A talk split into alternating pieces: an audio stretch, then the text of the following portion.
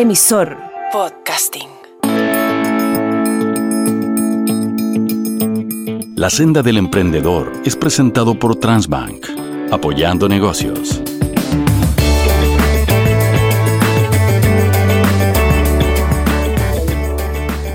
¿Cómo están? Bienvenidos a un nuevo capítulo de La Senda del Emprendedor. Siempre en tu aplicación de podcast favoritos y ahora en modo audio y video en el canal de YouTube de Transbank a partir de esta temporada.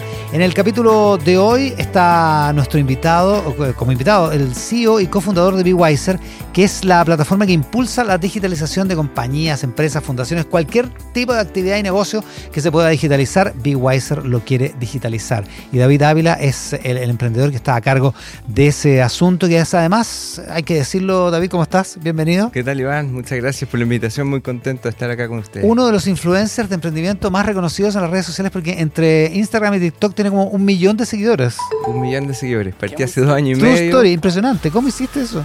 Mira, partí con la curiosidad de, después de haber hecho una- un recorrido en el mundo del emprendimiento y distintos desafíos en realidad. Yo también trabajé en el mundo empresarial, privado. Y quería transmitir mi- mis conocimientos a las personas que están partiendo. Yo creo que cuando yo era joven, estaba en la universidad, me hubiese gustado me hubiese ayudado mucho conocer experiencias de personas, pero yo tenía muchas dudas. Yo creo que antes nosotros resolvimos muchas cosas con, con la experiencia, la prueba y el error. Así que ese era un poco el propósito. Ya, esa, esa es la idea de, de- de difundirlo a través de, las- de las redes. digamos. Claro. ¿Y De hecho tenía la opción. de personas. No, fue una consecuencia. La verdad es que yo lo que me propuse, el propósito de transmitir conocimientos de manera lúdica, entretenida. Quise estar en redes como TikTok cuando en la época que nadie se iba a meter allá. Yo siempre me ha gustado entrar en etapas tempranas en algunas cosas. Una- uno que adapta temprano, digamos. Sí, las- las me gusta innovar. Para innovar tienes que estar dispuesto a pasar vergüenza. No tengo problema con eso. Pasar estas vergüenza. En el chat del colegio las mamás me escribían, oye David, que sin TikTok. Ahí están todos los niñitos bailando. Luego tenía una corazonada que por ahí iba la cosa. Y sí, pues, y, y ahí hay ya más de un millón de seguidores en total en las cuentas. Así que muy contento con el proyecto. Ya, pero ordenemos la conversación y vamos incluso más atrás. ¿Qué Vamos hacías antes de emprender? Yo trabajé, bueno, después, yo soy ingeniero de formación ingeniero. ¿Ya? Trabajé muchos años eh, como analista de control de gestión en distintas empresas, compañías. Ahí aprendí mucho. Me di cuenta que la- los datos, la analítica, la digitalización de los datos y entender y tomar decisiones en función de información es totalmente relevante y hace la diferencia en las compañías. Vi muchas empresas que tomaron muy buenas decisiones y yo me obsesioné con llevar eso a todas las compañías, a mediana empresa. Mis papás son emprendedores ¿Ya? de siempre, empresas pequeñas. Yo trabajaba en el grupo Falabella, miraba esto como un gran secreto. O sea, que ganas de poder transmitirle algo a mis papás y que puedan tomar mejores decisiones. Mis papás navegaban con el flujo de con la cuenta corriente. Esos eran sus indicadores. ¿Ya? ¿Tenemos dinero o no tenemos dinero? Eso, y que yo creo que muchos todavía lo hacen así Cla- Claro. Siguen haciéndolo. Entonces dije, ¿cómo, ¿cómo no los voy a ayudar de alguna manera? Los vi sufrir mucho. Y de hecho, el primer piloto lo probé con ellos. BeWiser nace con un piloto y adapto ciertas eh, prácticas del uso de los datos con ellos y veo cambios radicales en sus tomas de decisiones. Eh, y después se transforma ya en un negocio en sí. Dije, tengo que expandir esto. Hoy tenemos más de 150 clientes en Chile, Perú, Colombia, Argentina, México. Eh, muy no, salvaje, ya, pero espérate, no, no, no, no Nos adelantemos. muy- Ya. ¿En qué momento decides que el emprendimiento es lo tuyo? A partir de esa, de esa experiencia, de esa, esa- eso que dices tú, uy, ¿cómo a mis papás les serviría lo que yo estoy descubriendo acá, digamos, en una Sí. empresa formal como Falabella? Yo me, obse- me obsesiono con la idea en etapa temprana, eh, pero no me lanzo al emprendimiento porque empiezo a generar el producto, que se llama lo que se conoce como el producto mo- mínimo viable, lo empiezo a desarrollar en el paraguas de distintas compañías, siendo yo ejecutivo. Ya, Mis negociaciones con esas empresas fueron, quiero hacer esto. Al principio estas empresas lo miraron, eh, compañías grandes, el grupo Patio, un grupo Patio, lo podemos, no sé si lo podemos Sí, mencionar. obvio, lógico. Me dice el CEO, mira, lo vio como un juego, me dijo, dale nomás, sí, no hay problema. Incluso eh, empresas de nosotros relacionadas pueden tomar tu producto y pruébalo ahí. Ya, como, ya, como para que te te- ya, ya, ya, ya. Dale nomás. ya. Y yo, una de las cosas que yo sabía era que es tan difícil emprender, yo creo que hay distintas rutas o caminos que se pueden, te pueden llevar al mismo lugar. Y yo lo que sabía que es tan difícil emprender que yo lo que quería era poder crear el producto sin necesidad de exigirle tanto. eh, cuando tú le ponís que quería el sueldo a tu emprendimiento, lo presionáis, lo, pues, claro, presionáis se demasiado. estresa. Mm. Entonces lo fui llevando en paralelo. Ah, ya, de modo que le diste un nacimiento tranquilo, por decirlo así. Así es. Ya, pero espérate. Primero, explícame lo que es Bigwiser y cómo nace. Porque Bigwiser es un acrónimo, es una. Sí. Significa algo, digamos. no Business s- Intelligent with Service, eh, eh, inteligencia de negocio, como servicio. Como servicio, ¿ya? y le pusimos este juego de B, de C, sabio. Be Eh, sabemos que los datos te hacen ser más sabio la Ya. información. ¿Y el concepto cuál es? Nosotros, todas las empresas generan muchos datos, todos, de determinado tamaño ya, y las pequeñas también. Eh, pero cuando ya los datos empiezan a ser un volumen muy importante, es muy difícil ordenarlas para que se transformen en información. La información es lo que te puede decir qué decisión puedo tomar. Y eso no es trivial en las empresas. Eh, muchas veces, por ejemplo, un caso muy básico es empresas que navegan sin mirar sus resultados contra el presupuesto. Y muchos no lo hacen porque no tienen el proceso de transformar esa información Ya. rápido en tiempo. Y si tú, tú miras los reportes dos meses después, ya es tarde, llegaste tarde. Perfecto, perfecto. Bueno, eso es como el concepto. Para cuando hay empresas medianas grandes, es tanto el volumen de datos que necesitas saber procesarlos con tecnología y obviamente procesos idóneos para eso. Eso se llama analítica de datos, transformación de datos. Nosotros lo que hacemos es, te lo damos como servicio. ¿Cómo lo puedes hacer hoy? ¿Qué alternativa había? Grandes compañías lo hacían porque tenían los departamentos de las tecnologías Adentro. adentro. Claro. Son ¿Qué es lo que tú hacías, digamos? yo lo hacía, Claro. efectivamente. Y son proyectos carísimos y muchos de esos fracasan porque tienes que hacer un proyecto que no es tu core.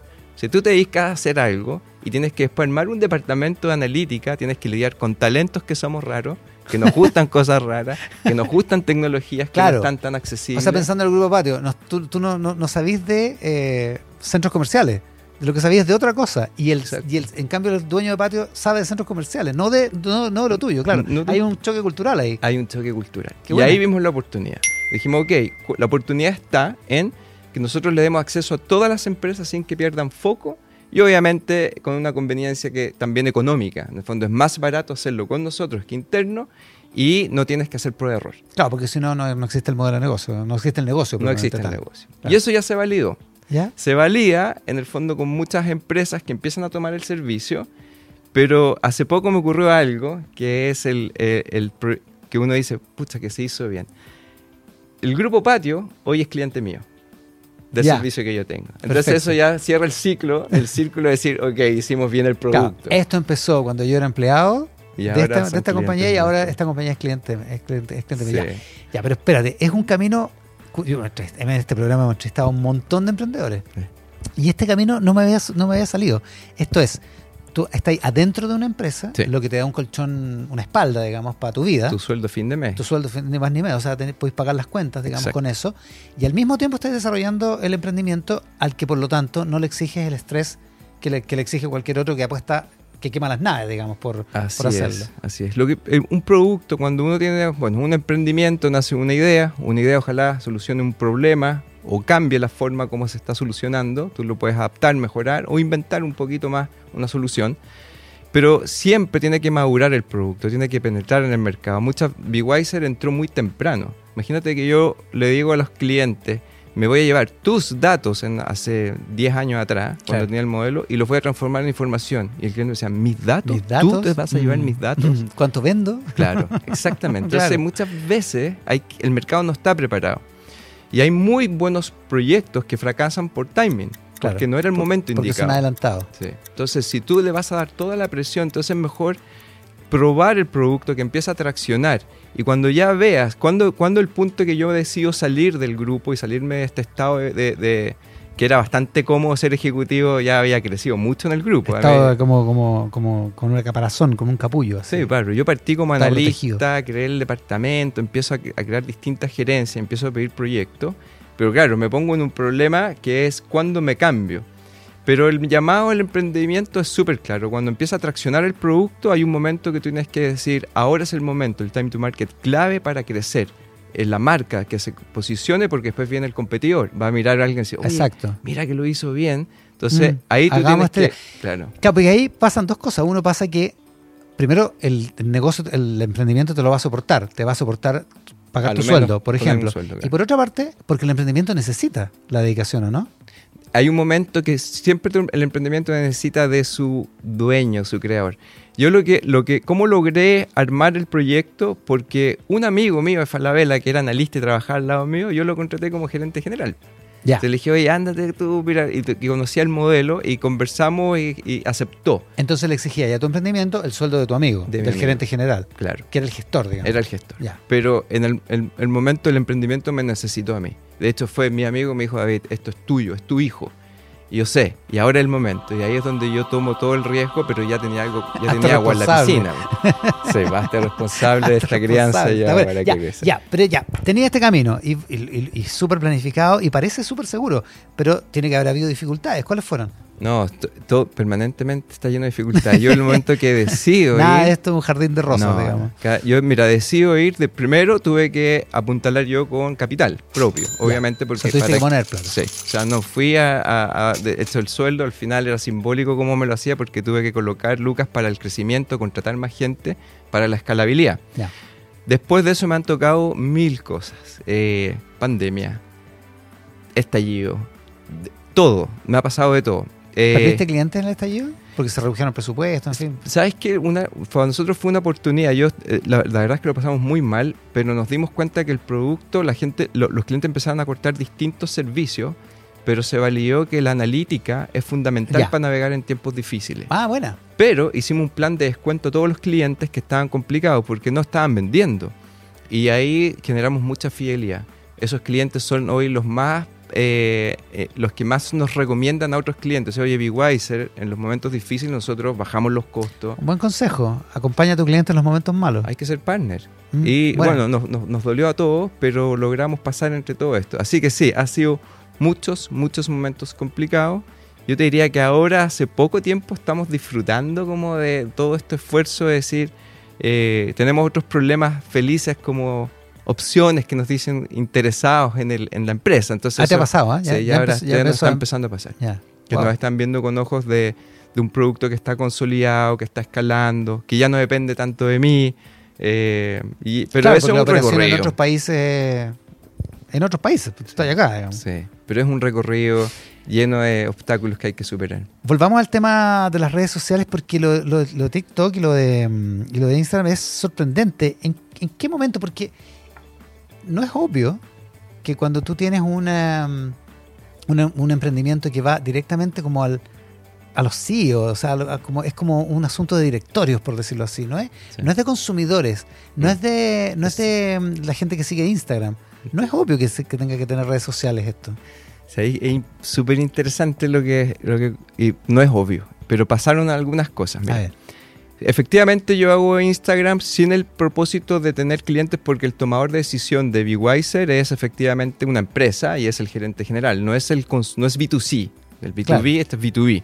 Entonces, todo lo que yo hacía no tenía ninguna palanca hacia que me, nos agregara más clientes. Yo estoy yendo al público general, al consumidor y no al consumidor de BeWiser. Claro, yo te sigo en Instagram, pero yo no te voy a comprar comprar. porque desafortunadamente, digamos. Efectivamente. Pero ¿sabéis lo que ocurrió? ¿Eh? Eh, que el efecto en forma orgánica, BeWiser se posicionó cuando analizamos con marketing, el equipo de marketing, lo- un día me dicen, David, estamos analizando y explotó la página de BeWiser. ¿Ya? Entonces, y empezamos a ver las búsquedas y nos posicionamos como de la parte analítica el más buscado, el que más se bajaba, y empiezan a analizar qué hicimos, qué campaña hicimos. Y me dicen, es que eres tú, po". Todo el mundo dice, ¿quién es este compadre, el medio loco que está haciendo cosas y videos? Y dicen, David Ávila, ah, sí, yo, BeWiser y BeWiser, y empiezan a buscar. Entonces, en un universo tan grande, fíjate que, ¿dónde están? Y ahí me empezó, ¿dónde están también los tomadores de decisiones? Están todos en Instagram. Es más, están todos en TikTok.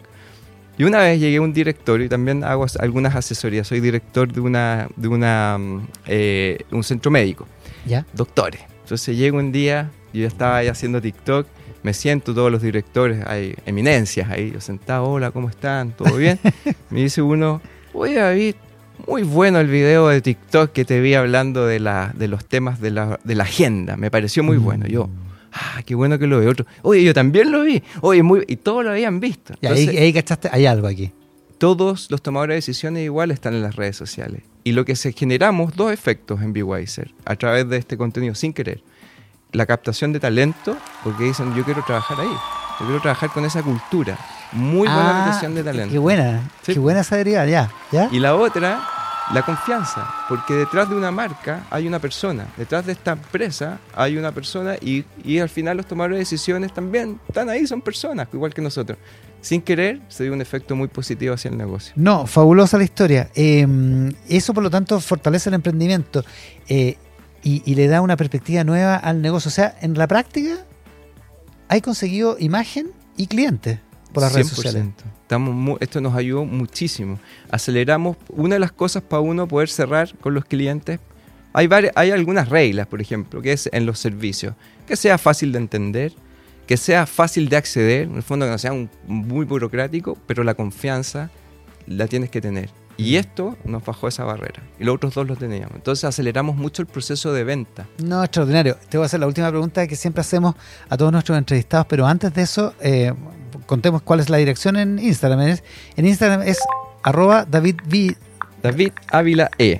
Es en Ah, Instagram. David Ávila E. Sí, en TikTok y en. Hay un guion bajo, pero lo van a encontrar al tiro. David Ávila, David E, Ávila E, en las tres Y TikTok, plataformas. David Ávila E. Y YouTube también. YouTube estoy potenciando harto, no, no bien, sí. Eh, tenéis, porque tenéis que poner este programa. po. Sí, estaría, me encantaría. Sí, pues, de todas hacemos. maneras. Ya, hacemos ese negocio. Bien. Ya, última pregunta, que es la pregunta tradicional para, para Mm. todos nuestros emprendedores. ¿Qué consejos le darías a un emprendedor, eh, le darías a un emprendedor para, para utilizar las redes sociales, pero también para, eh, para el camino, pa- eh, para, lo que viene por delante? Bueno, las redes sociales creo que es el lugar donde uno puede exponer sus servicios, eh, dar credibilidad, mostrar una imagen, darle identidad a lo que uno hace. Yo creo que es una tremenda oportunidad. Eh, hay que atreverse nomás, hay que de repente derribar ciertas aprensiones que uno tiene personales y hay una tremenda oportunidad de hacerlo ahora. Eso yo te diría por las redes sociales. Y en general lo que yo siempre en, el mundo del análisis lo que yo recomiendo es eh, que en parte tra- vea los datos desde el principio. Empiecen a tomar decisiones en función de información. Puedes tener un buen producto y te va a asegurar bastante el emprendimiento, eh, pero aún así puedes fracasar un buen producto si no tomas buenas decisiones. Eso es complicado. Si el producto no es bueno, nada que hacer. claro. Pero en el otro caso, cuidado, hay muchos negocios con muy buenos productos y servicios y buenas ideas detrás que tomaron malas decisiones por no analizar. Y hay un software hoy que está muy bueno para hacer eso al alcance de todo, que se llama Excel, y que está en todos los computadores. Partan por ahí, Mira, pero partan haciendo los números para proyectar sus decisiones. Después, más adelante, llámenos a Beweiser, feliz ahí los atendemos. en otro momento, un momento posterior, está es. Excelente, David. Un placer conocerte y un placer tenerte acá en el programa. Muchas gracias, Iván. con. David Ávila, el eh, CEO y, fundador, y cofundador de Big Wiser, entonces en este capítulo de la senda del emprendedor que, eh, como siempre, está disponible en tu aplicación de podcast favorita y, por cierto, también en el canal de YouTube de David Capaz. ¿Lo podemos hacer o no? Sí, lo podemos hacer, ¿no? supongo. Sí, yo creo que sí, en el canal de, de YouTube de David y, por cierto, en el canal de YouTube de Transbank. Los esperamos en el próximo capítulo de la senda del emprendedor. La senda del emprendedor fue presentado por Transbank, apoyando negocios.